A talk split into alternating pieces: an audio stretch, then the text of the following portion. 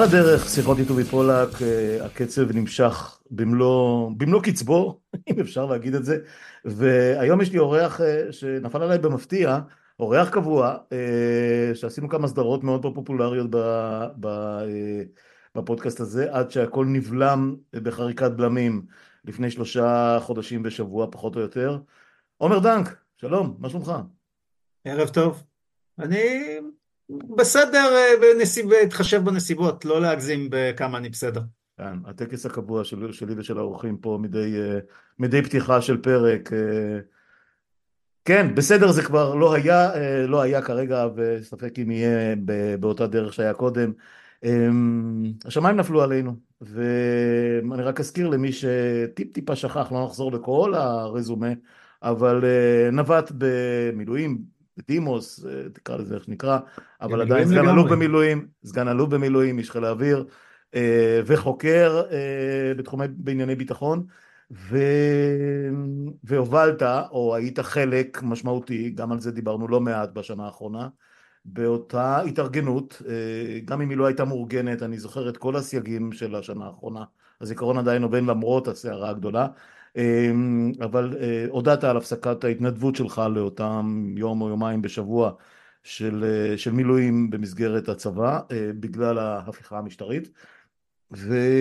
והכל נראה היה שאנחנו הולכים לתוך סערה, בדיוק דיברנו לפני הקלטה, סערה גדולה שתפרוץ ביום, יומיים שאחרי איסרו חג, אחרי אותו, אותה שמחת תורה, כי מושב הכנסת חוזר, חוק הגיוס היה על הפרק, אה, הפסיקות של בג"ץ בענייני נבצרות, בענייני אה, עילת הסבירות ובענייני אה, ונדמה שאנחנו הולכים להתרגשות גדולה מאוד, וכל ה... היה מין קרצ'נדו כזה, מין התרחשות של לקראת איזה משהו גדול שעומד לקרות, שנה לממשלה וכל הדברים האלה, ואז אצלי זה היה שש ועשרים שהתעוררתי בשבעה באוקטובר, ואחרי חמש דקות הגיעה אזעקה ראשונה, בוא, תחזור איתי שלושה, שלושה אה, חודשים ועשרה ימים לאחור, או כמה שזה, ארבעה ימים לאחור,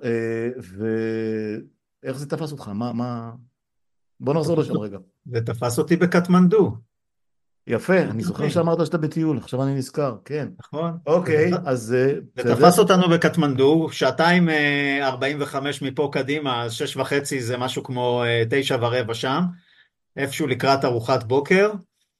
אה, ואז התחיל אה, כאילו להגיד שיש איזה אירוע וכאלה, אז אתה אומר, כאילו זה לא משהו מיוחד, ואז אתה מבין שזה יותר גדול, לפחות ממה שזה נראה, כתוצאה מזה שאתה עוקב אה, בטוויטר. ואחרי, לא יודע, שעה, שעתיים, שלוש, ארבע, אין לי מושג באמת בזיכרון, בזיכרון בדבר, זה הפך את היום וחצי, את היומיים האחרונים שלנו בקטמנדו למשהו completely different. כי רק... הספקתם לטייל קצת או שזה... זאת אומרת, זה... היינו בסוף הטיול, חזרנו מהטרק, אה, ואז אה, זה פרץ, ואז בוטלה לנו הטיסה, ואז... אה, התחיל לחפש טיסות. כן. מצאנו כרטיסים וטיסה אחרת לארץ. כן. יחסית לא באיחור גדול, כאילו במקום ביום שני בערב הגענו בשלישי בבוקר. כן. ובשלישי אחרי הצהריים הייתי במילואים. כן, אה, מה שמזכיר לי שקולגה שלי, אה, שהוא בן קיבוץ בארי, אביב אברון, שאיבד אה, את אחותו ועוד כמה בני משפחה בטבח, הוא תל אביבי עכשיו, עורך המוסף הפוליטי של ידיעות אחרונות, הרבה מאוד שנים, ושבעה מבני משפחתו נחטפו, ואיפה זה תפס אותו? בבהוטן. אה, והוא היה בשליחות העיתון לעשות איזה סיפור, צבע, לא יודע בדיוק מה ומי, והתיאור שלו זהה כמעט אחד לאחד לתיאור שלך. פתאום התחילו להגיע אס.אם.אסים, אה, וואטסאפים, פתאום, פתאום, הוא לא כל כך בטוויטר, אבל פתאום התחילו לחפש אותו, אה, ובמקרה שלו, הוא גם נתפס, תמיד אנחנו איכשהו כעיתונאים, או בפועל, או בדימוס, תמיד נדמה שיש לנו קשרים ויכולות להפעיל דברים, ואז התחילו תעשה משהו, ואיך שבאמת, כי באמת אצלם זה היה טרגדיה שאי אפשר בכלל לדמיין ולתאר, וגם הוא לקח לו איזה, לא יודע, יממה, יממה וחצי, איכשהו לתפוס מטוסים ולחזור לארץ. אה, כמה שזה דומה, ועוד עם עוד כמה אורחים דיברתי שהיו בטיולים משפחתיים, אחד בברצלונה, ואלה פה, ואלה שם. יש כאלה שזה... כשהדברים האלה קורים, אה, כן, כשהם, כשהם, כשהם, כשהם קורים הם כל כך... אה, תופסים אותנו באזורים כל כך שונים ומשונים של החיים, של איך תדע. אוקיי, אמ, אתה אומר, ביום שלישי אחרי הצהריים כבר, כבר לבשת מדים, או אני מניח, ו- כן. והתייצבת, איפה שהתייצבת? איך הייתה התחושה? סליחה? בקריה, אוקיי. אני מתייצב בקריה. אוקיי. אה, זה לא היה קצת משונה התחושה הזאת אחרי כל השנה הזאת ואתה גם היית יחסית אה, מוכר, מפורסם, אה, פרסמת המון המון פוסטים והתראיינת גם פה אבל בהרבה מקומות לא פחות פופולריים. תן לי קצת אה, מהתחושות האלה שפתאום כאילו הכל נעצר ואני, כשתסיים אני אגיד על זה משהו. אחד זה לא, אני חייב להודות שזה לא היה משונה בכלל, זה היה טבעי לחלוטין, הגעתי וכאילו, אה, וכ, וכאילו הכל קרה, וכאילו הכל היה כרגיל. כי אה, כשאתה במילואים אתה חוזר לסביבת העבודה המקצועית, וכל הדברים אה, האחרים מנוקים מיד כשאתה, כשאתה יורד לבור. ואתה עסוק ב... במשימות ובאחריות שלך, והיא מספיק, אה, והיא מספיק משמעותית כדי שבכלל אתה... זה כאילו לא שינה כלום לאף אחד, רק חיכו ש... רק חיכו שאני אחזור לצורך העניין, ואני לא, כאילו, זה בצניעות אני אומר את זה, לא הקטע הזה. ו... וזה כאילו, ושם זה, כאילו, מבחינה הזאתי, האירוע של הפסקת ההתנדבות נגמר. אה, אחר כך יש עוד כל מיני התפתחויות שהן דווקא לא קשורות כל כך לחיל האוויר, כאילו, היה... אבל אנחנו אולי נדבר על זה okay. אוקיי. קצת יותר. קצת יותר מאוחר, אבל מבחינת הלחזור למילואים, אתה חוזר, אתה אחראי על משימה, אה, אתה עובד אה, זה, והכל כאילו ניתוק. אז זהו, השאלה... דיסוציאציה. אני מבין את זה, אה, ובכל זאת לא היו קצת פרצופים ארוכים, אף אחד לא זרק איזה הערה ככה פה ושם, אולי בחיוך אפילו, אבל אתה יודע, לא היה מצב כזה? nothing. שזה, שזה, שזה מתחבר, למה אמרתי שאני אגיד משהו על זה? כי זה מתחבר לשאלות שאני שאלתי לדעתי גם אותך, אבל בעיקר אה, את האנשים שהובילו את המחאות באופן גדול, ומי שסיקר אותם, שאלתי את זה את אה, את עמוס הראל ואת אה, יניב קובוביץ' מהארץ ונדמה לי שאת ערן עציון ואחרים, באמת אנשים ש, ש, שעסקו המון בכל הסיפור הזה, גם כולל הפסקת העניין, אפילו נועם טיבון לצורך הדיון, שבוע לפני כל האירוע הגדול שהוא הלך ו, ו, ונכנס לקיבוץ אה, כדימוסאי, כאלוף אלוף מלפני איקס אה, שנים, יאיר גולן.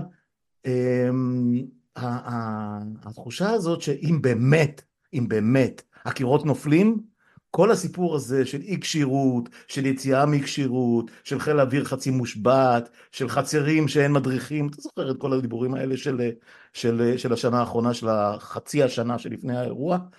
אה, ואני אמרתי אז, אה, אבל אם יהיה יום כיפור חדש, לא, אמרתי ולא ידעתי מה אני אומר, אם יהיה יום כיפור חדש, כולם יתייצבו כמו טאטאלה, שום, אף אחד לא, לא, לא, לא יגורש ואף אחד לא יסרב, והנה, מה שנקרא, אשר יגורתי. עד כדי כך? א', כן, זה אירוע מספיק גדול בשביל זה. שנית, אה, לאורך כל התקופה, כולל לפני העברת החוק שבו שאלו מה יקרה זה, אה, אני חושב שכולם אמרו שאם תהיה מלחמה הם יתייצבו. אה, ואני חושב ש...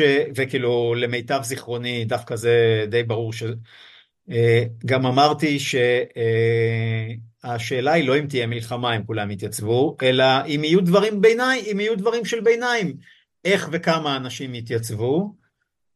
ויותר מזה, אני חושב שמהבחינה הזאת, כמובן שזה תפס אותנו בפרק הזמן שזה עוד אה, לא בא לידי ביטוי, אבל מה קורה אם זה היה קורה בסוכות השנה הבאה? שאלה גדולה מאוד. אחרי עוד שנה שבה אה, היו עוברים עוד חוקים וכולי אה, זה. אה, עכשיו קודם כל לא נשחק יותר מדי את המשחק של מה היה קורה אילו, אבל אה, במקרה הזה זה היה מובן מאליו שכולם אה, חזרו בצורה טבעית למקום שלהם ובוא לא נגזים, והפגיעה בכשירות היא הייתה מינורית, תלוי אצל מי, כאילו, אצל, אצל, אצלי לפחות בתור אה, אדם שסיים לטוס ועובד במטה, אז הפגיעה היא בכלל לא אה, משמעותית עדיין, אבל גם אצל אלה שטסים ותיקים יודעים לחזור משלושה חודשים תוך טיסה אחת שהם עושים יותר זהיר או שתיים, וצי... וצעירים יעשו עוד טיסה אחת יותר סולידית וכולי. גם הניסיון דרך אגב להדביק למפקד פלמחים את האמירה שיש אנשים שכאילו יצאו מכשירות ולכן לא עלו ישר לאוויר, היא גם בסוף בפלמחים יש מסוקי שר של חילוץ ולכן היה מספיק איוש למה שהיה נדרש לאירוע הזה וכיוון שהיה לו את היכולת לשלוט בזה אז זה מה שהוא עשה בצדק אבל זה לא בא לידי ביטוי באירועים האלה. אוקיי okay, אז שמנו את הדבר הזה בצד ו... בוא נדבר טיפה על עוד לפני שנגיע לתיאוריות הגדולות ולמחקר ולזה. תשמע, מה, מה שקרה אה, זה משהו שאני לא מסוגל עדיין להבין, שלושה ומשהו חודשים אחרי, אה, רמת ה...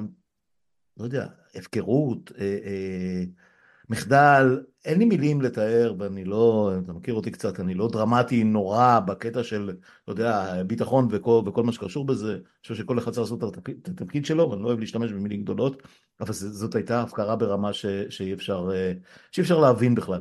אה, ודיברתי הרבה מאוד על, ה, על הירוקים, אה, על, על מה שעשה הצבא, על מה ש... על, על, וגם עם השב"כ, היה לי פה כמה אורחים בכירים מאוד מהשב"כ. הקשבתי. כן, אני, אני שמח לשמוע. אמ, חיל האוויר, עכשיו, אני, אני מבין אה, שכשקורה משהו כזה ואין התראה לגבי כלל צה"ל, או התראה נדחית או ממוסמסת, או אומרים בואו נקום בבוקר ונראה מה יהיה, כל הדברים ששמענו שקרו בו מכמה ימים קודם, באותו הלילה שלפני ובבוקר שזה, אבל ברגע שזה קרה, זה באמת הכי טוב שאפשר היה לעשות למיטב הבנתך, אני לא, אתה לא נציג חיל האוויר פה כמובן, אבל, אבל אני שואל אותך כ, כמי ששירת בדבר הזה במשך עשרות שנים. זה כאילו, אי אפשר היה להביא עוד מזכ"רים בטווח של פחות זמן, אה, סיוע הרבה יותר מהיר, הרבה יותר מסיבי, אה, מסך אש, כל המילים הגדולות, זה נראה היה מג'עג'ע אני... ברמה נוראית. אז, אז קודם כל, אני לא uh, מעורב בתחקיר של חיל האוויר, ואם. הייתי מעורב, אז מן הסתם לא, לא, הייתי, אומר. לא הייתי יכול גם להגיד, לא, לא הייתי יכול להציג ברמה הכי, uh, אתה יודע, אה, פתחנית לא, לא, שאתה אני, יכול. אני חושב שזה חשוב, כאילו, כן. ודבר שני, גם לא הייתי בארץ. כן. אה, אבל בצורה הכי עניינית שאפשר. אני מניח דרך אגב שכשיהיה תחקיר יימצאו כשלים אה, ושדברים שיכלו לעשות יותר טוב וכולי וכולי וכולי ולכן אנחנו, אני, אני אנסה להסתכל על זה מזווית קצת גבוהה ולא עיסוק בפרטים והטעויות הקטנים אגב אני מניח שכל טעות קטנה תנוסה, תנ, אה, ינסו לנצל אותה. בצורה משמעותית כי יהיה צריך, כי, כי הולכים על הראש של רוב ראשי מערכת הביטחון, אני מניח שינסו גם לחפש את ראשו של מפקד חיל האוויר שלא בצדק בעיניי. אז, okay. אוקיי. אז לגופו של עניין, אה, חיל האוויר מחזיק כוננויות שגרה. אה, וכוננויות שגרה לא אמורות לתת מענה לאירוע המוני מתפרץ קולוסלי כמו הדבר הזה. אה, אחד כי צה"ל לא חשב שזה תרחיש יחוס אפשרי, אפשר לשאול את השאלה האם, אה, אה, האם זה נכון שזה לא יהיה תרחיש יחוס אפשרי, אבל אני, אני רק רוצה להזהיר מהעובדה שאנחנו לא יכולים לתת מענה לכל תרחישי הקיצון האפשריים, כי פשוט לא נוכל להחזיק מעמד מבחינת בניין הכוח. אי אפשר להחזיק חצי טייסת וכוננות כל השנה, כי אז uh, מתמוטטים וקורסים, זה לא עובד. Yeah. כן.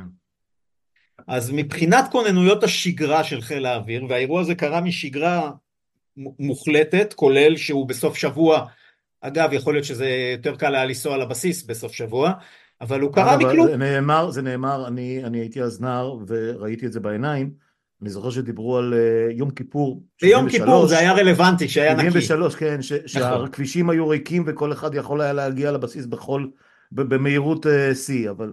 אז uh, בכוונה קצת אמרתי את הדבר הזה, כאילו שזה יהיה פה קצת זה. אז אלה כוננויות השגרה שהיו, אני רק רוצה להזכיר שמה שקרס זה קרסה השליטה והפיקוד הקרקעי.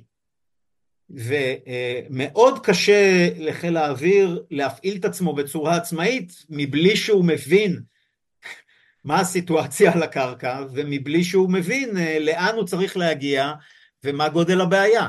אז, אז נכון שכאילו נורא קל היום להסתכל בדיעבד ולהגיד ראיתם את הסרטים של הג'יפים וכולי, ההוא בשדרות שראו, זה לא נותן לך תמונה שזה משהו ב-20 ומשהו יישובים, זה רק נותן לך את התמונה שזה משהו יותר גדול מבדרך כלל, בסדר? כן.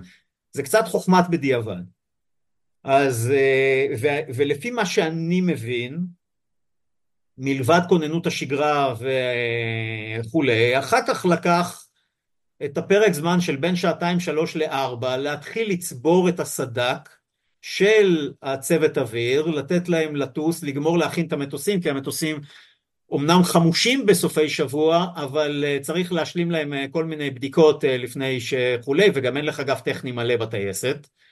אז כל התהליך הזה משגרה, מאפס, שהוא לא דרך אגב אמצע שבוע שבו יש לך את כל אגף הטכני בבסיס, לוקח זמן שלמרבה הצער הוא לוקח את הזמן שאחריו כבר אי אפשר היה לעצור את השיטפון. אז אני, גם, נאמר, אני... גם נאמר על ידי אותו בכיר שב"כ, אה, וזה משהו שאחר כך חיזקו לי אותו, שהיה גם סוג של הדממה, בגלל חול המועד סוכות. אה, עכשיו, אני לא יודע, אני לא יודע מה, מה זה אומר, כי מה, מה, צבא, צבא יוצא לרגילה, כאילו, כל, לא ברור לי העניין הזה. צבא לא יוצא לרגילות? סליחה? הצבא לא, הצבא יוצא לרגילה. צבא, צבא, צבא, לא חיילים או, או, או, או כיתה, או... לא, או... אין כזה, אין כזה דבר, אה, יש בחגי, כאילו, מן הסתם בפסח וסוכות, אה, טייסות יוצאות להדממה, כי הן צריכות לצאת להדממה, ואנשים צריכים לצאת לחופש, וחיל האוויר משאיר אה, טייסות שעושות תורנויות על ההדממות בשבועות הגדולים, כדי שיהיה לו סדק זמין, ושימשכו טיסות האימונים, ושיהיה בכל זאת כוננות אה, מינימלית אה, שקורית אה, בשגרה, זה כאילו, זה משהו מאוד מאוד טבעי לנהל ככה את,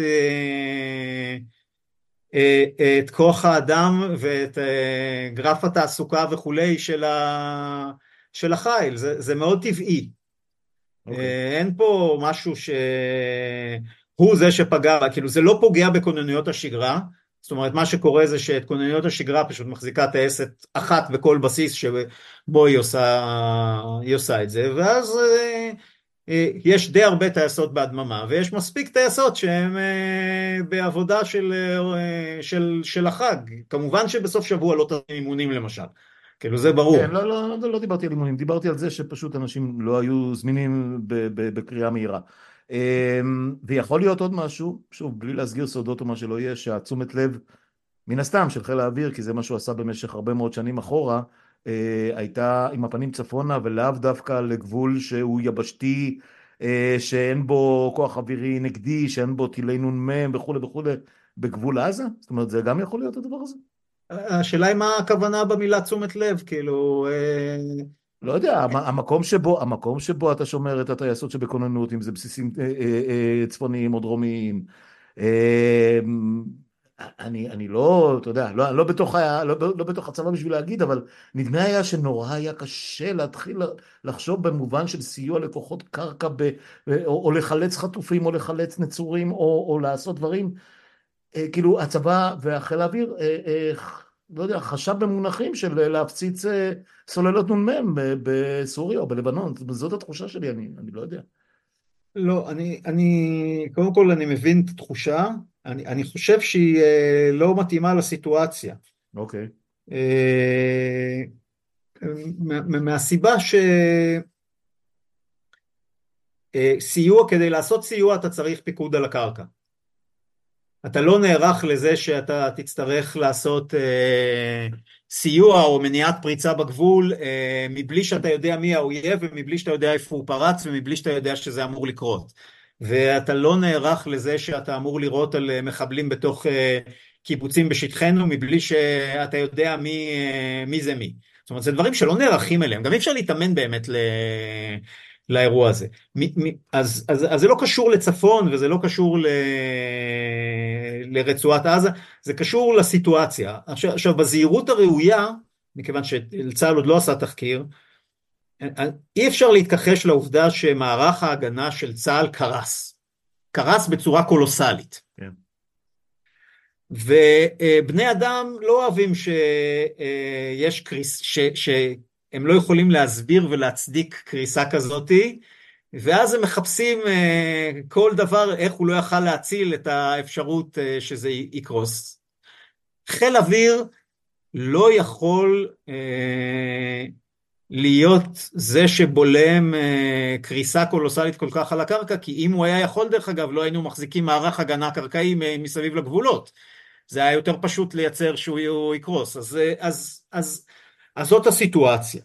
כן, ביחס... אגב, אני רק אתקן אה, או אבהיר, אני לא חושב שחיל האוויר הוא ה, אה, מה שנקרא אה, to point anyone, זה דווקא לא חיל האוויר במקרה הזה, כי ברור לגמרי ש, שעל הקרקע היה כאוס שהוא פשוט אין, אין מה לעשות לגביו, אבל אני רק, רק מנסה לציין שמכל העדויות ששמעתי עד עכשיו, כשחיל האוויר אסף את עצמו והתארגן והתחיל להבין מה קורה למטה והביא את הכוחות המתאימים אם זה מזכ"רים, אם זה מטוסי קרב, אם זה אה, אה, אה, מסוקי חילוץ וכולי, והתחילו להגיע במסות, רוב הסיכויים כנראה שהמסה הגדולה של הקורבנות כבר היו, זה כבר היה אחרי. נכון. כי, כי זה לקח 4-5 שעות גג, בצהריים כבר הרבה לא היה מה לעשות. קודם כל, אני, זה, זה לא מה שאני מכיר שזה לקח של, בין שעתיים לארבע. אה, אין, אין, זה הזמן שלוקח לאנשים לנסוע מתל אביב לרמון, אה, לא מתווכח על זה, אני רק אומר שמאנס כבר הייתם, הייתם, את לא אתה, אבל... כמו שאמרתי, כן. אין, אי אפשר היה כבר לעשות הרבה. ומה שגם היה פה זה בסוף אה, היה איזה 20 נקודות פריצה על הגדר, ברור שאי אפשר לחסום את כולם, כן. ברור, שאין, ברור שאין לך מספיק חימוש על המטוס בשביל להצליח לחסום את כולם, אה, אני חושב שדרך אגב ביחס לסיטואציה הכאוטית שהייתה, מאוד מהר נמצאו פתרונות די יצירתיים, אה, כולל טלפונים של רבש"צים. שמעתי אה, טלגרם, הכווינו דרך טלגרם ווואטסאפ אנשים לנקודות פגיעה. עכשיו אלה סוגיות שאף אחד לא יתאמן עליהן אז תחשוב כמה יחסית די מהר אה, מצאו כל מיני פתרונות יצירתיים למרות הכאוס והדברים. כן, כן, אני לא חושב שמישהו יתאמן... לא שאני רוצה לחלק פה צל"שים, כן? כן, יתאמן, יתאמן אה, בלדבר טלפונית עם אה, טייס קרב רבש"ץ עם טלפון לטייס, לטייס שמסתובב מעל הראש שלו. באמת. אז אני, אני, כאילו, בזהירות הראויה, אני חושב כן. שצריך... כמו שאמרתי, אני מניח שבתחקיר של חיל האוויר יהיו לקחים, שאפשר היה לעשות את זה יותר טוב ואת זה יותר טוב ואת זה יותר טוב, אה, אבל אני חושב שבסיטואציה שנוצרה, חיל האוויר לא היה יכול לעצור אותה. אה, ויהיה קשה מאוד לתחקר דרך אגב, אה, לדעתי יש איזה אלף מחבלים הרוגים בדרך חזרה לעזה, סדר גודל, זה הכמות גופות שנספרו, זה, זה, זה אומר שהם נפגעו מירי של גם של כוחות הקרקע, אבל גם של מזכ"רים ו... אני משוכנע, ויש גם דיבור על זה שחלק מהחטופים אה, בדרך לעזה נפגעו באותה מידה, כי הם היו. יכול להיות, אני, אני כאמור, אני לא מכיר את התחקיר, ולכן כן. איני מכיר את הפרטים, אז כן. אני לא רוצה כן. לומר משהו בעניין. היית, היית, כמו שאתה אומר, במשך שלושה חודשים אה, מגויס, אה, ושוב, אני לא מנסה לפתות אותך להגיד דברים שאתה לא יכול להגיד, אבל אני רוצה לדבר על תחושות.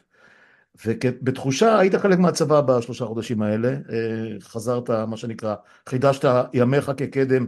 מה, מה הלך, איך, איך היה הלך הרוח בצבא, במוטות השליטה, בפיקוד, במקומות שבהם התחככת, ראית, הסתובבת? אה, כי אני יכול להעיד כמי שהיה באזרחות ובכל מיני מוקדי אה, מחאה, התנדבות, ש... שהתחושה הייתה חורבן בית, לא פחות.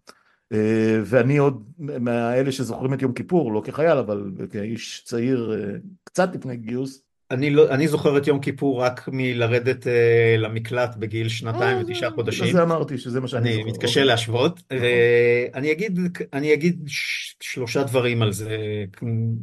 הראשון, uh, אני חושב שצה"ל אחרי יום, אחרי יומיים, קשה לי להגיד, באתי אחרי שלושה ימים מחו"ל, אסף את עצמו, התארגן, אה, נעמד על הרגליים, ובסך הכל אה, התארגן בצורה סבירה, ראויה ומעוררת בעיניי הערכה על היכולת להתאושש מההלם ומהמכה ולתפקד בצורה עניינית אה, רצינית ומקצועית. אה, לפחות ככה אני מזהה מהזווית המוגבלת, אני אומר אותה בזהירות. אה, אני חושב שאפשר לראות את זה גם בלחימה, שבסך הכל ת, תמיד פשלות קטן, יהיו, כאילו בוא, בוא, כאילו בכמויות כאלה גדולות לא יכול להיות שלא יקרו תאונות ולא, כאילו, ו, וכואב הלב על כל, על כל אחת מהן, אבל, אבל גם תאונות דרכים יש, כאילו... לא, לא, איפה שיש, איפה שיש אוגדות אה, שמתחככות אחת בשנייה, יהיו נפגעים, אנחנו יודעים את זה. תמיד יהיו נפגעים, ואני חושב שבסך הכל כשמסתכלים על, ה, על התמונה במקרו, אז הפעולה הצבאית מתנהלת בצורה די איכותית. אה, בסדר, יהיו לקחים והיו כשלים ואולי לא, מלא דברים כאילו זה, אבל הפעולה הצבאית אה, מתנהלת בצורה די איכותית.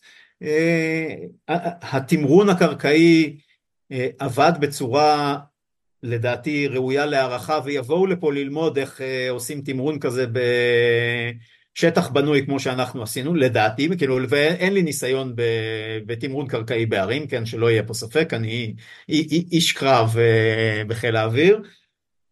אה, והיתרון של להיות במילואים זה שכמו שאמרתי לך, הכל ענייני. אתה ממוקד במטרה, אתה ממוקד בעשייה, אה, אנשים אמורים לפעול לטובת אותה מטרה, וזה הופך את החיים למאוד למאוד נוחים ורגועים, כאילו למאוד ממוקדים, כאילו אתה זה, כאילו אתה מנקה את הראש ואתה לא עסוק בכל החרא והרעל, ואני אפילו חייב להגיד אה, שכאילו תוך כדי העשייה אתה גם לא כל הזמן חושב על הכישלון אה, ועל העצבות הנוראית, היא, היא מגיעה כשאתה יוצא החוצה כל פעם. כי, כי אתה חלק מארגון לא חיל האוויר, אתה חלק מצה"ל שנכשל בגדול במבחן האמת, אה, ולכן זה די מעיק בתמונת מקרו. אז, אז אה, לפחות בשבועות הראשונים המילואים היו סוג של ניקוי ראש. אגב, אני מכיר כמה אנשים, לא בגילי אולי, אבל לא, לא רחוק מזה, שזה בדיוק מה שהם עשו, לבשו מדים והלכו לעשות כל מיני דברים שהם שהם לא עשו אפילו בשירות הסדיר שלהם או במילואים שלהם, לשמור, לשמור ש"ג בכל מיני בסיסים. כן, כי כשאתה עושה את זה אתה מתנתק מה, מהתוגה הכללית של, של, של מה שקרה לישראל. שתיים, עם כל הכבוד, אני, אני חושב שכל המחלוקת הפוליטית שהייתה כאן לפני השבעה לאוקטובר לא באמת הלכה לשום מקום. וזו תופעה, אה, אגב, זו תופעה די ייחודית, כי, בד... כי תופעת ראלי ראונד הפלג מאוד אה, מוכרת. במלחמות, וגם פה יש, ואני חושב שיש פה אירוע של, אין ספק שיש פה ראלי ראונד הפלג, ראלי ראונד הפלג ברמה הלאומית, אבל אין פה כזה סביב ההנהגה וה... והמנהיג. גם, גם, גם לפלג, גם ל... כמו שקראת לזה, around the flag וכולי, לקח למכונה ולחשודים המיידיים והמוכרים ימים ספורים בלבד לחזור לסורם, זה, אתה יודע, אה, גם, גם צריך להבדיל בין אלה שבאמת אה, אה, נלחמו בפנים, אלה שישבו ונכנסו לעזה ונלחמו, לבין מה שנקרא מעודדים מהיציע. לא, אין, אין ספק, אבל עדיין אני חושב שיש פה תופעה מאוד ייחודית, שהתמיכה והעומדים בראש הרשות המבצעת, לצורך העניין הממשלה, שבדרך כלל במדינות דמוקרטיות אה, בתחילת מלחמות, כשיש אה, קונצנזוס לאומי סביב המלחמה, מקבלים תמיכה ואמון מאוד גבוה, במקרה הזה זה אירוע מאוד נדיר שהתמיכה והאמון בהם הוא מאוד נמוך, ואני חושב שמאוד מאוד קשה לנהל מלחמה במצב הזה, למרות שאנחנו מנהלים מלחמה, כן. וזה למרות שלדעתי ה... ה... הלכידות החברתית אה, שיש בקרב הגייסות והתמיכה בהם היא, היא די היא גבוהה. זאת אומרת, יש פה סוג של ניתוק שיהיה מעניין לחקור אותו אה, אחרי המלחמה ועל השפעותיו, אנחנו עדיין תוך כדי האירוע הזה. אז לכן, כשאתה נמצא בתוך האירוע, אתה נמצא בחלק של הלכידות, וזה ברור, כשאתה יוצא מתוך האירוע, אתה מבין שכל מה שהיה פה, המתיחויות, הזה, המכונה עובדת כמו שהיא, ומאוד מאוד מאוד קשה להתמודד עם, ה... עם הפער העצום שיש בין זה לזה, לי לפחות היה, בפרט שאני ברמה האישית, היו לי שלושה גלי אה, הכפשות איומים אה, ברמה האישית. בתור אה, נער הפוסטר אה, של המחאה, אז היו לי שלושה גלים כאלה של אה, פרסומים שהגיעו מ... פרסומים של כל מיני אנשים אה, מתוך מכונת הרעל אה, או מתוך אה, אחרים שהשפיעו מסביב, כולל, כולל איומים, איומים אישיים וכולי וכולי וכולי, אז היו לי שלושה גלים כאלה, אחד יחסית בתחילת המלחמה שפרסום עליי שאחרי זה הופץ בצורה זה, ובחודש האחרון היו עוד שני סיבובים כש... לא, אני חשבתי שאתה מדבר על לפני המלחמה, על, על, לא, על לא. העשרה, ממש, ב... זה לא, לזה לא שמתי לב. אה, לא אתה שמת לב, אני שמתי לב. לא, לא, ברור שאתה תשים לב, אבל אני לא... כי אני, מקבל, כי אני מקבל את ההודעות האישיות. לא, לא, אני מבין, אבל אני גם לא ראיתי את זה ברשתות, שזה מוזר. אה, היה, היה ברשתות, אני לא מתווכח, לא- אני לא ראיתי. אה, שזה, שזה בכלל, אתה יודע, זה עליית מדרגה. זאת אומרת, בתוך המלחמה, וכשאתה בעצם מחויל, דווקא בגלל שאני מחויב. כן, גיס חמישי, כן, אני יכול לתאר לעצמי. דווקא בגלל שאני מחויב. כן, כן. אז דווקא זה היה, זה כן, גם הסיבוב האחרון היה אחרי הדברים של, של אורית סטרוק, שמיד כמובן אני הובאתי כדוגמה לכך שהנה, ברור שיכולה להיות סרבנות מצפון בתוך חיל האוויר, אז זה, זה כאילו, זה הסיבוב השלישי. אז... לא סייעת, כן, לא סייעת לכוחות הקרקע, אני מבין, זה ברור כמה, אני, אני מבין את זה לגמרי. בדיוק. כן, כן. אתה יודע, בתור, בתור כוח קרקע אני מרגיש נפגע באופן אישי, אתה יודע, טנקיסט כמוני. תקשיב, הרעל הוא רעל והוא לא הלך לשום מקום ואנחנו עוד מה שנקרא yet to be, yet to be seen לאן אנחנו הולכים עם הדבר הזה כי אני לא יודע אם יוגדר יום של האחרי או יום סיום או יום שבו, אתה יודע, את ה flip, את ה flip flop הזה של, של עד היום היה מלחמה ומחר זה כבר לא מלחמה. מתי נגמרה האינתיפאדה השנייה? אמ, אני לא חושב שמישהו הכריז עליה אי פעם. נכון. אה, זהו, אה, אה, זה בדיוק העניין, זאת אומרת, אנחנו גם נמצאים במצב פוליטי ואנחנו מכירים את הדברים, נדבר עליהם בנפרד, אולי לא בשיחה הזאת.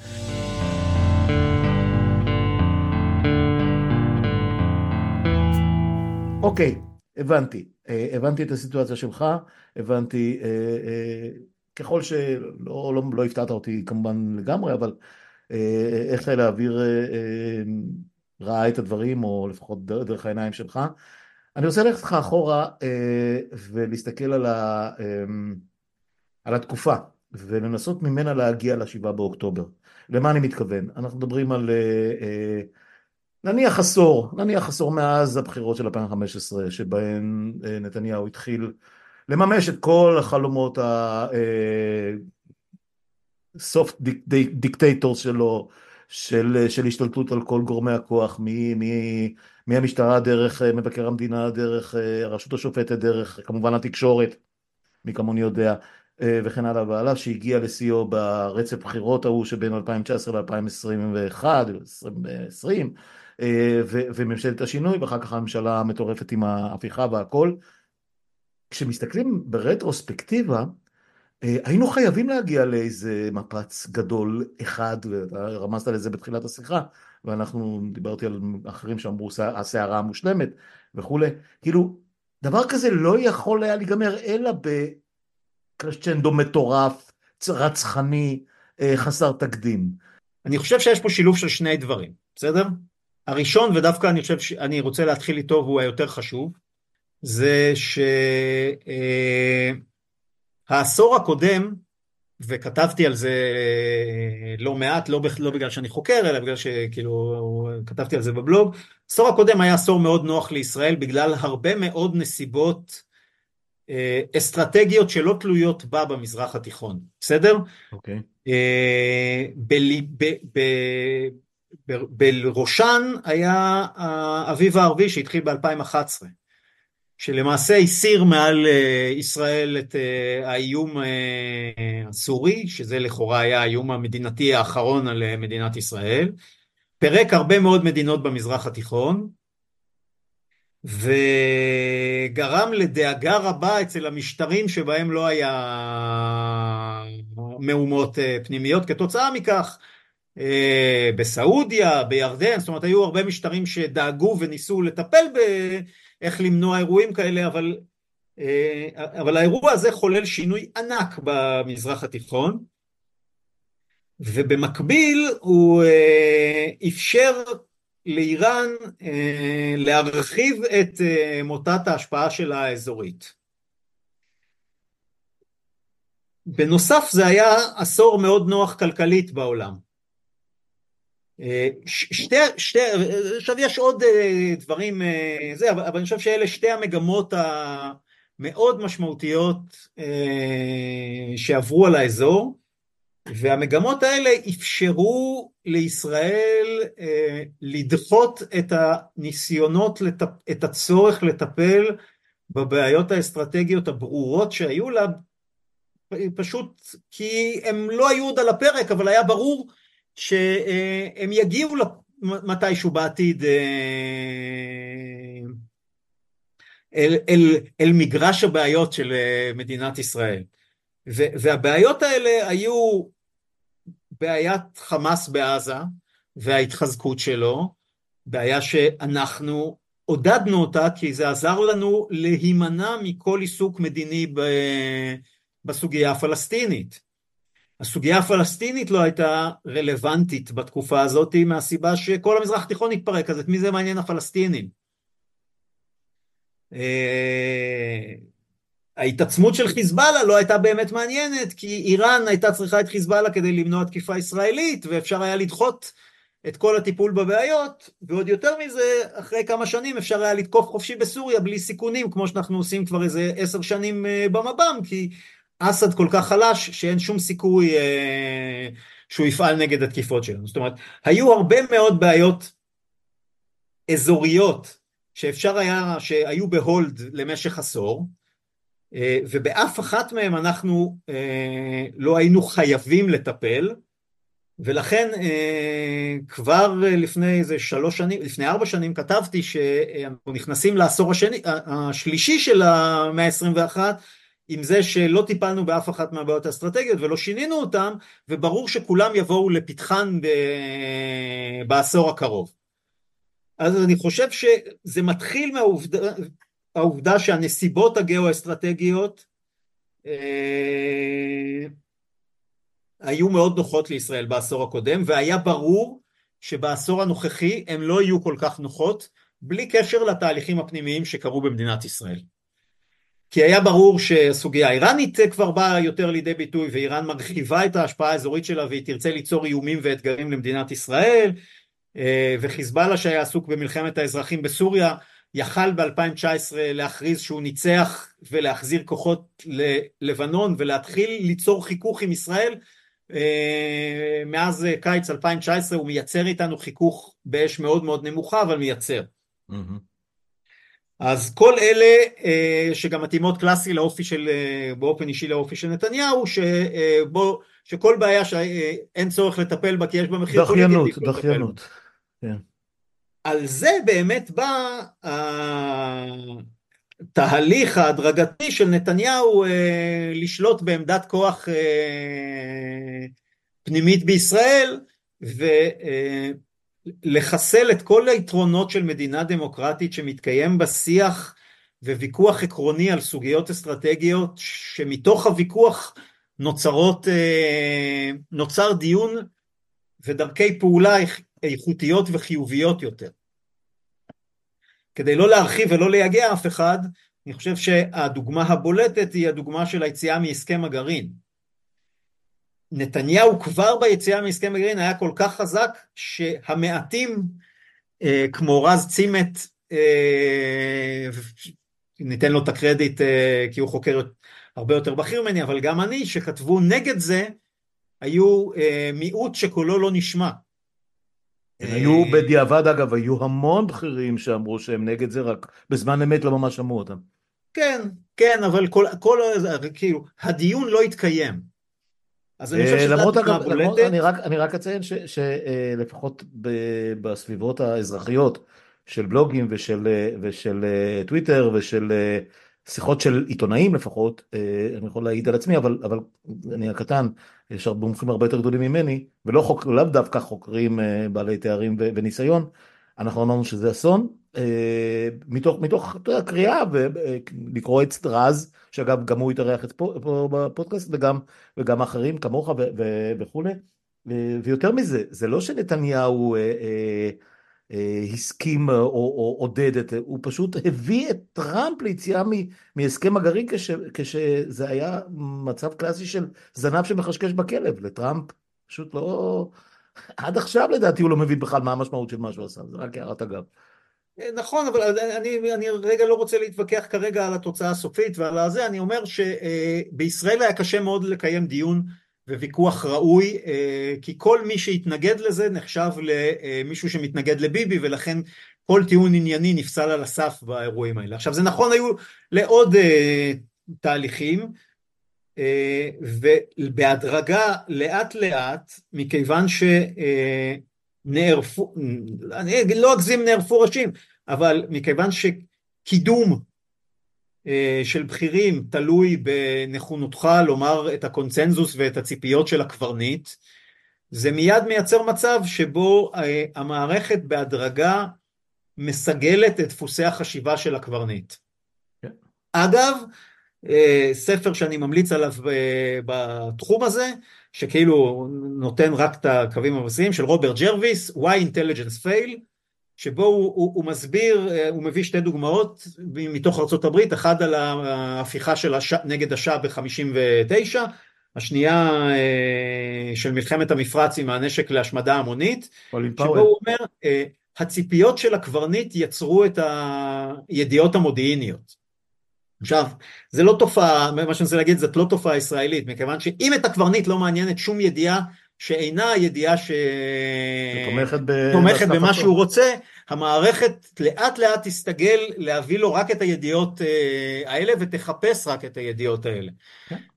ולכן בהדרגה, אני חושב שנתניהו גם לא במודע, וגם לא במודע של המערכת, ההשפעה שלו על דפוסי החשיבה של מערכת, של מערכות הביטחון הייתה מאוד חזקה. היא התרגלה איך לעבוד איתו, כי הוא גם עבד הרבה מאוד שנים, והיא גם התרגלה איך את מה שהוא רוצה לשמוע היא מביאה לו אה, לשולחן. אז אני חושב ששתי התופעות האלה, הם היו ה... ה... ה... הבסיס לפיצוץ הגדול שחווינו. אבל אני חושב שהפיצוץ הגדול שחווינו היה במידה רבה כתוצאה מהטירוף של השנה האחרונה. זאת אומרת, מאוד ייתכן שאלמלא הטירוף של השנה האחרונה, עדיין המבנה של המוסדות, לא משנה כמה מוסדות נפגעו והתחילו להידרדר, ומורכבות החשיבה שלהם נהייתה יותר נחלשה, אני עדיין חושב שהטירוף של השנה האחרונה, שבה בסופו של דבר ראשי המערכת של צה"ל ומערכות הביטחון נאלצו להתעסק עם בעיות פנימיות בתוך הארגון, עם אה, דאגות מאיך אנחנו נתפסים בחוץ, עם העובדה שיש חוסר אמון קיצוני בינם לבין הקברניט. חוסר האמון הזה אגב הוא הדדי, אפשר, אה, זה, הוא היה הדדי, נתניהו כבר שנים דרך אגב לא נותן אמון בראשי מערכת הביטחון, הוא רק נתלה בהם כשהוא רוצה להפסיק משהו, אבל הוא אה, ניתק את עצמו מהם אה, לחלוטין לאורך, בהדרגה לאורך השנים. אה, אפשר לראות את זה לפי איך שהוא מקיים ישיבות קבינט כבר די הרבה זמן וכולי. אה, ואני חושב שכשמערכת הביטחון עובדת בסביבת חוסר אמון כזאת עם מקבל ההחלטות העיקרי, אה, נוצרות לקונות שקשה מאוד, אה, שקשה מאוד להגיד אוקיי זה מה שגרם לפיצוץ אבל הנה בסוף קיבלנו את הפיצוץ ובסוף הפיצוץ הגיע מ, מ, מהדברים הטקטיים אה, שלמטה, כוננות, שהם לא כוננות מושפעים עם ש- ישירות. כן, כוננות עם שחר ו- ו- וזלזול מוחלט ב- ב- בדיווחים של הת- התצפיתניות ששמת אותם שם בשביל שידווחו, רק שלא רצית לשמוע את מה שהן מדווחות. אה, בדיוק, או אבל זה כמו בטרגדיה יוונית, שכאילו את כל האמביאנס מסביב כאילו נוצר, ובסוף אה, זה הגיע ממשהו אחר לגמרי. אני לא... זה כאילו מנותק, אבל זה עם קשר, אה, אז אני, אז אני אגיד לך עם יותר קשר מזה. נסיבתי. אני אוסיף לזה, והזכרת את זה קודם, אה, על, על אה, נקרא לזה פסיכוזת החמאס. אני קורא לזה פסיכוזה היום, כי אנחנו כבר יודעים אה, עד כמה זה פסיכוטי ומה התוצאה ש, ש, שאנחנו חווים, חווים, חווינו בחודשים האחרונים ובאותו יום נורא. אה, תראה, הסיפור הזה של אה, לא למדינה פלסטינית, לא להסדר מדיני, לא לפינוי התנחלויות, לא לשינויי, אה, דיברו על חילופי שטחים, כל, כל הסיפורים הידועים, לחזור לחומש, כל הדברים האלה ש, שאנחנו חווים אותם בעצימות מטורפת בשנה האחרונה, מאז שכוננה ממשלת הימין, הם לא דבר חדש, הם דבר שנמשך המון המון זמן. מאז שרבין נרצח, בעצם כל הסיפור הזה של, של אה, שיתוף פעולה מדיני מתמצה אך ורק ב... בוא, בוא ניקח מהם את כל מה שהם יכולים לתת לנו ברמה של השיתוף פעולה הביטחוני, הם ימנעו, הם יעצרו חמאסניקים פה ושם, אה, הם לא- יעלימו עין כשאנחנו ניכנס לשטחי A ונעשה שם מה שאנחנו רוצים, אה, אבל, אבל ברמה המדינית אנחנו נדרוך עליהם, נרמוס אותם, לא ניתן להם שום דבר, נחליש אותם, נהפוך את אבו מאזן לבדיחה, and here we are. אה, עכשיו, הסיפור הזה, אנחנו מדברים על נתניהו, ובצדק גמור, כי הוא ראש הקנוניה ואין מה לעשות, וזה, הכל ידוע, אני לא צריך לפרט דעתי עליו פה, וגם אתה לא. אה, שמע, אני לא חושב שגם גנץ חושב אחרת, אני לא, לא משוכנע שאייזנקוט חושב אחרת. אני, אני לא ראיתי, למשל הרמטכ"ל הקודם, אני לא מדבר על הרמטכ"ל הנוכחי שבאמת ירש ונפל על הסערה מושלמת, לא בטוח עד כמה הוא, אה, אה, אה, אתה יודע, אפשר לשים עליו את כל האחריות על הדבר הזה, למרות שהוא כמובן ראש המערכת והוא לא יכול לברוח מזה, אבל הרמטכ"ל הקודם שהילל ושיבח והתעסק באופן מטורף, ב, ב, בעיקר ב, בטכנולוגיה ובחיישנים ובמכשול ובאלף ואחד דברים, ואני זוכר אנשים שהשקפתם דומה לשלי, שכל הזמן אומרים, שאלתי כל, כמעט כל שיחה בענייני צבא, שאלתי, ומה עם החמאס? מה קורה בדרום? כנראה שהחמאס מורתע. אתה יודע כמה פעמים שמעתי את המילים החמאס מורתע? זה נהפך למנטרה, זה נהפך לסוג של תפילת, אה, אתה יודע, אה, שחרית אצל כל מי שעסק בענייני ביטחון. עכשיו, איך יכול להיות שלא היה שום איפכא מסתברא בעניין הזה? איך יכול להיות שאף אחד לא אמר הפוך ו- ולא נופף בדגלים? איך, איך, איך, איך אתה מסביר את זה? קודם כל חיבר, חיבר, חיברת פה, חיברת פה כמה סוגיות ואני רוצה לפצל את החיבור כדי ש... בשביל זה אתה פה. דבר ראשון חיברת את הסוגיה של אה, סוגיית הרשות הפלסטינית. היא לא קשורה רגע להרתעת חמאס. אה, אני, והאמת שלא תכננתי את זה הרי קודם, לפני שנייה אמרתי לך שלאט לאט בהדרגה המערכת הרי הסתגלה לחשוב כמו שנתניהו חושב, נכון, זה, יכול להיות לא שזה חלק מאותו עניין. השאלה אוקיי. הזאתי. ואני מזכיר שהמדיניות של נתניהו הייתה החלשת הרשות הפלסטינית אה, כדי שהיא לא תהווה פרטנר פוטנציאלי, כדי שהתלות שלה, התלות לקיומה בישראל, כאילו, אני מזכיר שבסוף הרשות הפלסטינית היא דיקטטור מטעמנו לניהול הפלסטינים כדי שאנחנו לא נעשה את זה. נכון. אה, וכמו כל דיקטטור הוא נהנה דרך אגב מחיים איכותיים וטובים כי חלק אה, מהכסף זורם לכיסו בצורה אישית. אה, דיברנו על זה במשחק, בתיאוריה של דיקטטורות, אמרנו שנעשה גם פרקים על דיקטטורות, אבל... ולכן הם מנהלים עבורנו אישית את האירוע הזה, ולכן המדיניות של נתניהו הייתה החלשה מרבית של הרשות הפלסטינית, ובלי קשר, זאת אומרת עם קשר כי הוא חשב שזה חשוב לעניין הזה, חיזוק של החמאס, חיזוק של החמאס כדי להבטיח את החוסר יכולת של הרשות הפלסטינית להתרומם, להבטיח את הפיצול הפלסטיני, ואני מזכיר, ועוד משהו שכאילו לא כל כך מסבירים, התחזקות של חמאס באיו"ש עם כל סיכוניה, הופכת את הרשות ליותר תלויה במדינת ישראל. כן. ואז מציבה אותה בעמדה הרבה יותר נוחה, והרי היום ברור שהרשות בלי עזרתה של ישראל לא תוכל לשרוד. אז עכשיו במשך לא מעט שנים, כשלא מסתכלים על זה, המערכת מסתגלת אה, לחשוב לפי הקונספציה הזאת, והנה אנחנו מדברים על קונספציה, זאת קונספציה של תפיסת המדיניות של מדינת ישראל.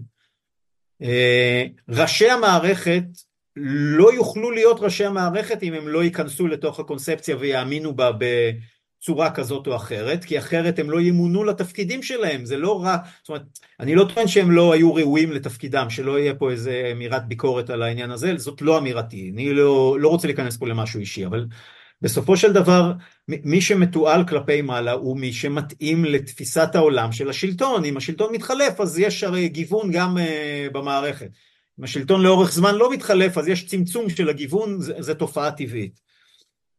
אז אני חושב שהקונספציה המדינית של ישראל בראשות נתניהו, שהיא מח... כבר 14 שנה מכהנת כאן, היא הקונספציה של רוב המערכת הפוליטית ורוב המערכת הביטחונית מהסיבה שלא ניתן היה להציג שום תזה חלופית אה, כי אתה נמצא בצד אחד בתוך המדיניות הקיימת וקשה מאוד אה, להיחלץ ממנה, אתה לא מעצב מדיניות חדשה.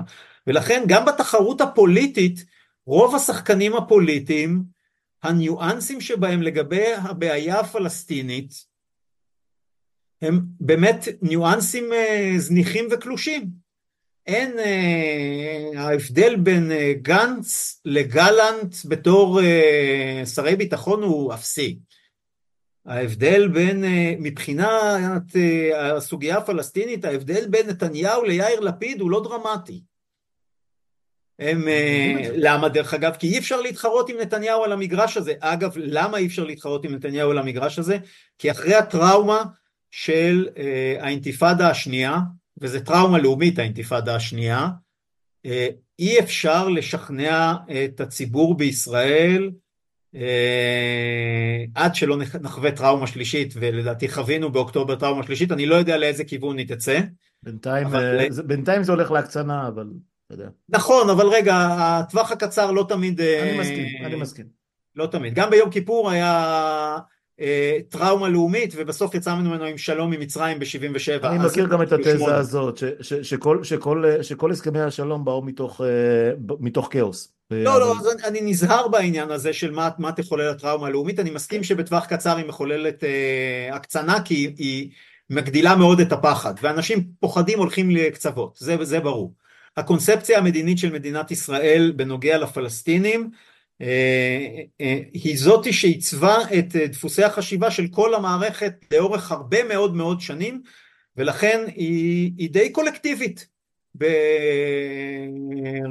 בצמרת של מדינת ישראל.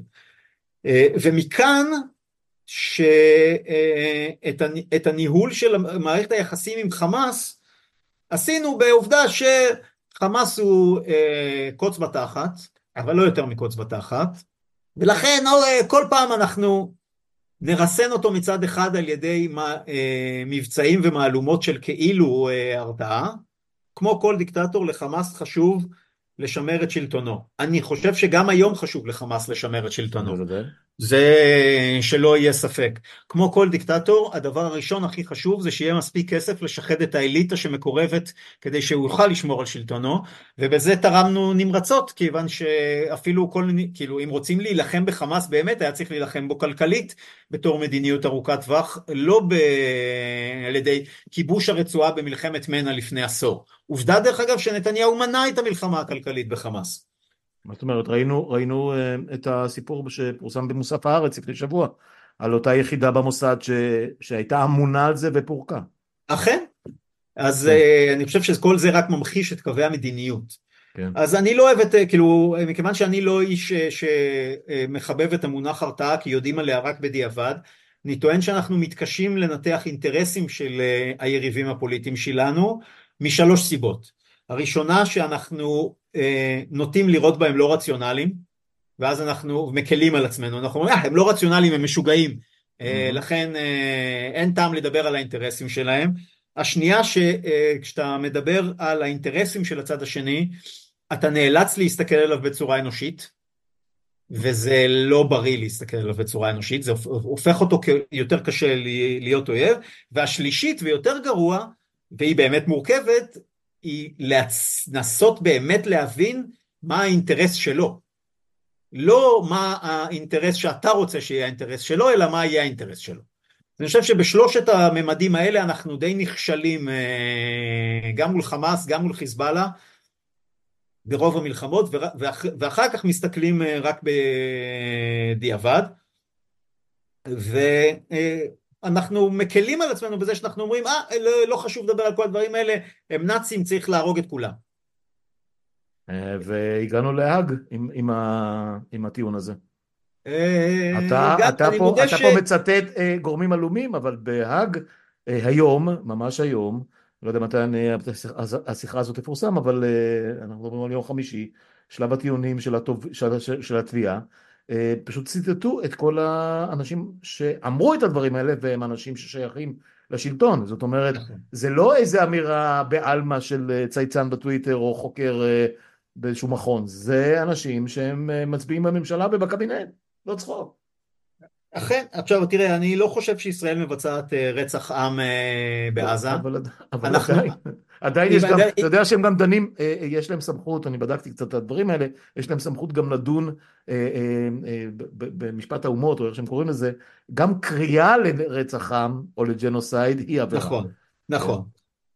לא אמרתי שלא יוצא צו ביניים ולא אמרתי כן, שהקריאות הן לא בעייתיות, אני אוקיי. חושב שכן, רק אמרתי שאנחנו לא מבצעים רצח עם בעזה, אנחנו...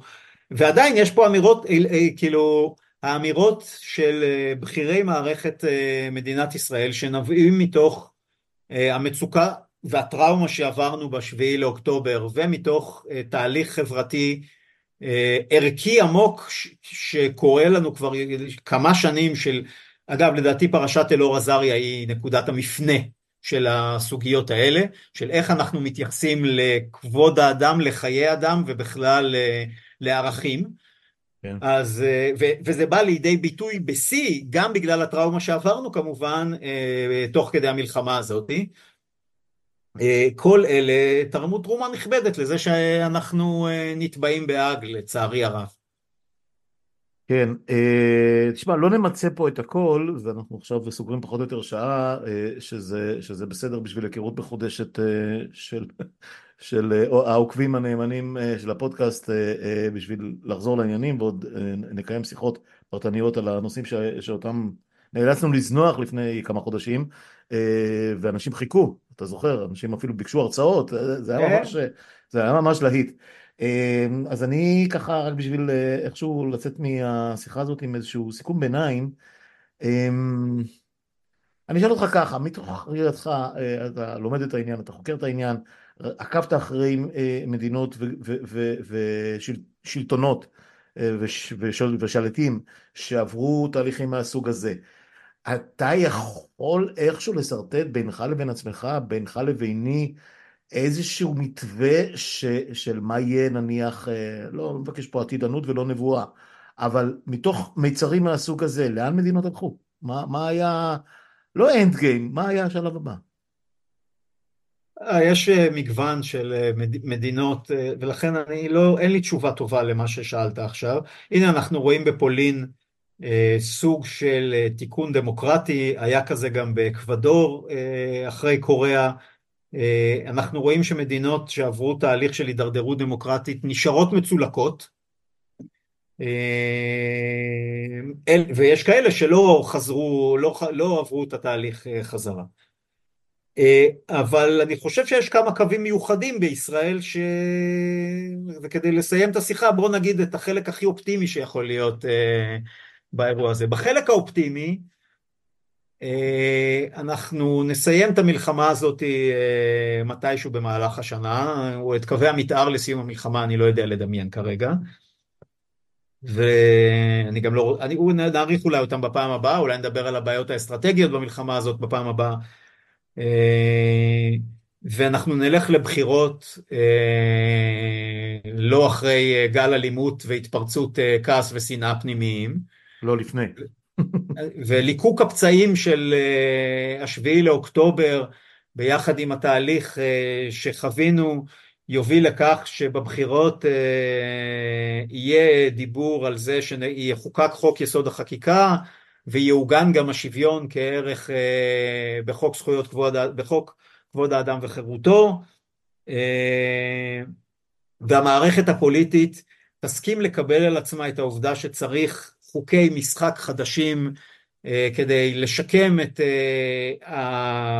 האירוע הגדול שחווינו, כי אם לא, כי גם כלכלית נפגענו, כי יש פה אירוע יותר גדול, לא רק המלחמה, וכל הדברים האלה ביחד יצליחו להביא אותנו אה, לגודל השעה ולמספיק אנשים במערכת הפוליטית שיקבלו את העובדה שצריך אה, להגיע להסכמות חברתיות חדשות כי אחרת נתפרק.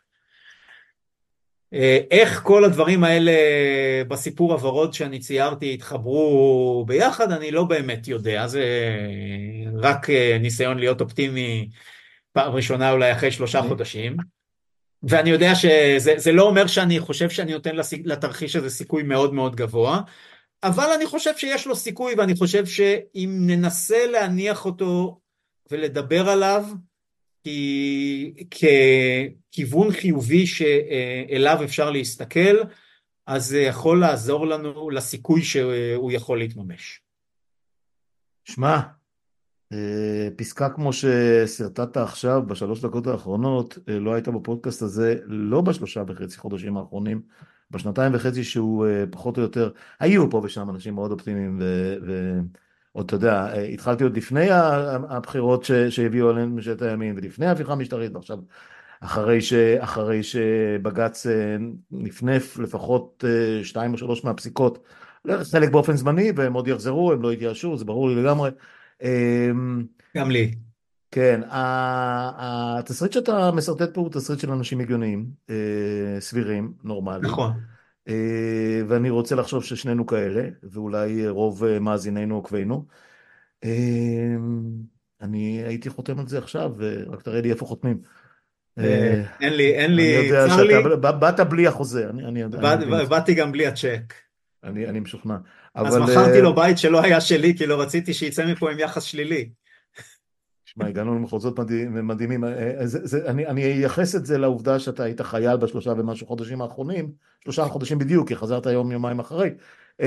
אז, אז אני אסלח לך על העניין הזה, אבל אני בכל, בהחלט אאמץ את, ה, את הפסקה הזאת בשביל המגיבים הרבים כי יש כאלה שאומרים אני מסכים, יש כאלה שאומרים שאתם אה, הזויים ומי אתם בכלל וגיס חמישי, דברים שאתה מכיר אה, בצורה יותר אלימה, אה, אבל הרבה מאוד אנשים אומרים תנו לנו תקווה, תנו לנו במש, משהו להיאחז בו, יש לנו ילדים, יש לנו נכדים, מה יהיה איתם וכולי. אז כנראה שצריך באמת להתחיל לחשוב פוזיטיב, אם יש דבר כזה, אם אפשר לעשות דבר כזה, והנה התרומה הראשונית שלך לעניין הזה. אז פה נסיים, כי אחרת נגיד, נגיד דברים שאנחנו לא רוצים להגיד כרגע. אז הנה החזרה הראשונה לשגרה בינינו, ואנחנו, ואנחנו נמשיך, נמשיך בסדרה שהפסקנו אותה אז. אני מקווה כן. שבהקדם, שלא יגייסו אותך מחדש. לא, אני, אני עושה מילואים יומי פשוט, ולא... אני אה, על גיוס מלא. ולא קבוע, גם אני מקווה שזה לא יחזור לגיוס כן, מלא. כן, שלא יהיה שום סיבה להגיע לשלב הזה. אה, אם, אני, איפה זה הצפון אצלי? אני מציא צפונה בדאגה. עומר דנק, תודה על, תודה על השעה הזאת. אה, השכלתי ושמחתי לפגוש אותך מחדש. תודה רבה, תודה לך גם. להתראות, ביי. black and white.